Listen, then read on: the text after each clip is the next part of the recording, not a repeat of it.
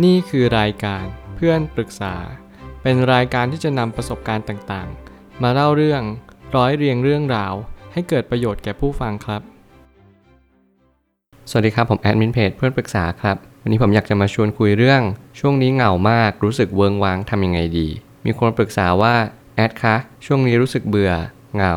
เวิงว้างสุดๆ มีวิธีแก้ไหมคะ เกรดก็ตกแบบสุดขีดอีก เป็นการปรึกษาแบบย่อความมากๆ แต่ผมก็จะอธิบายแบบให้เข้าใจง่ายที่สุดว่าการแก้ความเหงาไม่สามารถแก้ได้ ด้วยสิ่งภายนอก ต้องเน้นย้ำว่าการแก้ความเหงาเนี่ยมีแค่เหตุผลเดียวก็คือ เราไม่รู้สึกเติมเต็มอยู่ภายในใจตัวเราเอง ทุกครั้งที่เราเหงา เพราะเรารู้สึกว่าต้องการหาอะไรทำตลอดเวลา หรือแม้กระทั่งต้องการเติมเต็มจากสิ่งภายนอกตลอดเวลา ทุกครั้งที่เราเหงาจะต้องถามตัวเองว่าชีวิตเราขาดอะไรจริง ๆ ไปหรือเปล่า เราต้องถามตัวเองต่อไปว่า แล้วอะไรบ้างที่จะเติมเต็มเราได้จริง ๆ คือไอ้คำว่าจริง ๆ เนี่ย คุณต้องเน้นย้ำว่ามันต้องเป็นเหตุผลที่แท้จริงเท่านั้น เพราะว่าการแก้ความเหงาเนี่ย ส่วนใหญ่แล้วคนก็จะแก้ความเหงาแบบผิดๆ คือสิ่งที่ผมจะสื่อก็คือ คนส่วนใหญ่จะแก้ความเหงาด้วยการไปเที่ยวหาเพื่อนกินข้าว หรือออกไปทำอะไรก็ได้กิจกรรมนันทนาการต่างๆ ดูหนังฟังเพลงเล่นเกมอะไรก็ได้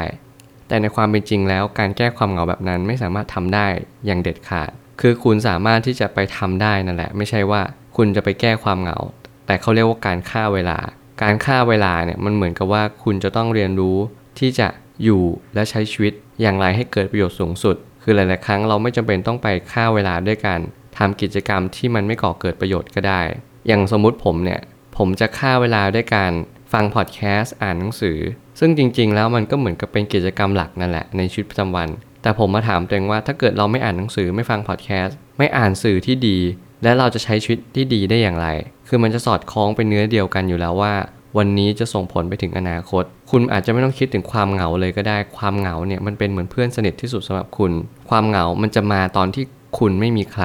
แล้วมันจะจากไปตอนที่คุณมีใครเข้ามาในชีวิตคุณ ผมคุยแบบนี้กับคนที่เหงาเสมอว่าเฮ้ยอย่าเพิ่งไปรังเกียจมันความเหงาเนี่ยความเหงาบางทีมันมีประโยชน์นะ แล้วมันก็มาหาเราตลอดเวลาตอนที่เราไม่ต้องการมัน มันเพื่อนสนิทที่เราไม่อยากสนิทด้วยที่สุด มันเป็นเพื่อนสนิทที่เรารังเกียจมันมากที่สุด และเราก็ไม่อยากจะคบมันด้วยซ้ำเรารู้สึกว่าความเหงาเนี่ยน่ากลัว ความเหงาเนี่ยทำให้เราไม่อยากที่จะอยู่คนเดียว ผมเลยตั้งคำถามขึ้นมาว่า ให้ถามตัวเองอย่างแรกก่อนเลยว่า อะไรที่ทำให้เราเหงากันแน่ คุณจะต้องเรียนรู้ลิสต์ไปทีละลำดับว่าอะไรที่ทำให้คุณเหงา คุณต้องเรียงมาให้ได้ แล้วคุณต้องหยุดทำในสิ่งที่คุณเหงาก่อน แล้วคุณก็ค่อยหาสาเหตุว่า เพราะอะไรกูถึงเหงา ถ้ามีเพื่อนแล้วยังเหงาอยู่ อาจจะไม่สามารถแก้ได้โดยการหาเพื่อน หลายคนไม่รู้ว่าการแก้ความเหงาต้องแก้ยังไง ซึ่งจริง ๆ แล้วตอนที่ผมแก้เนี่ยผมก็ไม่ได้แก้ด้วยการไม่มีเพื่อน ผมก็แก้ด้วยการมีเพื่อนนี่แหละแล้วผมกลับรู้สึกว่าการมีเพื่อนมันก็ไม่ได้ทำให้เราดีขึ้นเลย มันกลับกลายว่าเราก็ยิ่งแย่ลงไปกว่าเดิม เราอยู่คน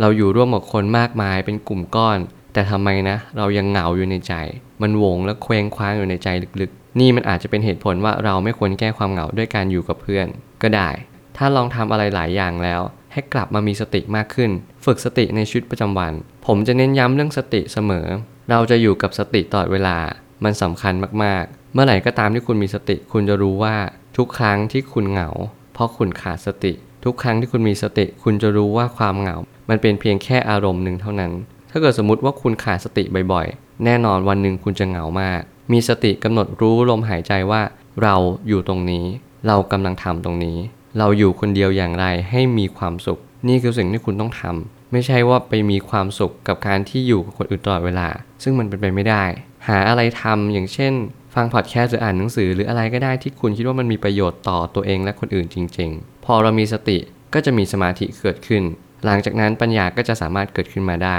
สามสิ่งนี้เป็นสิ่งที่คุณต้องเรียนรู้ประจำอย่างแน่นอน เพราะมันเป็นทางสายเดียวที่คุณจะไปถึงพระนิพาน ซึ่งทำไมผมถึงต้องพูดถึงพระนิพาน อยู่เป็นประจำแล้วก็พูดถึงธรรมะ เพราะมันคือความจริง ธรรมะคือความเป็นจริง ธรรมะคือสิ่งที่มีจริง ถ้าเกิดสมมติคุณไม่เชื่อก็ไม่เป็นไร แต่ผมอยากให้คุณฟังไปก่อน แล้วคุณก็ลองไปหาคำตอบดูว่ามันเป็นจริง ๆ ที่ผมพูดหรือเปล่า และสุดท้ายนี้เกรดวิชานั้นแย่ลง จะต้องดูสาเหตุว่าตกเพราะอะไร และอาจจะตั้งใจเรียนไม่มากพอก็ได้ คือบางครั้งเนี่ยผมไม่อยากให้คุณไปนั่งคิดว่าเกรดคือทุกอย่างของชีวิต เพราะว่าเมื่อไหร่ก็ตามที่เรามองอยู่จุดที่สูงกว่าเดิม เราจะเข้าใจว่าสิ่งที่เราจะทะยานไปถึงจุดสูงสุดของชีวิต ไม่ใช่เกรดแต่แต่เป็นความพยายาม เป็นความอดทน และความขยัน หลายสิ่งมากมายที่หล่อหลอมให้เราเป็นคนที่ดียิ่งขึ้นกว่าเดิม เนี่ยแหละ เป็นตัวผลักดันให้เราประสบความสำเร็จ เกรดวิชานั้นแย่ลง ปล่อยมัน เราหาสาเหตุดูว่าทำไมเราถึงตก และเราก็พยายามมากขึ้น อดทนมากขึ้น และมีวินัยมากขึ้นเท่านั้นเอง ผมเชื่อว่าทุกปัญหาย่อมมีทางออกเสมอ ขอบคุณครับ รวมถึงคุณสามารถแชร์ประสบการณ์ ผ่านทาง Facebook Twitter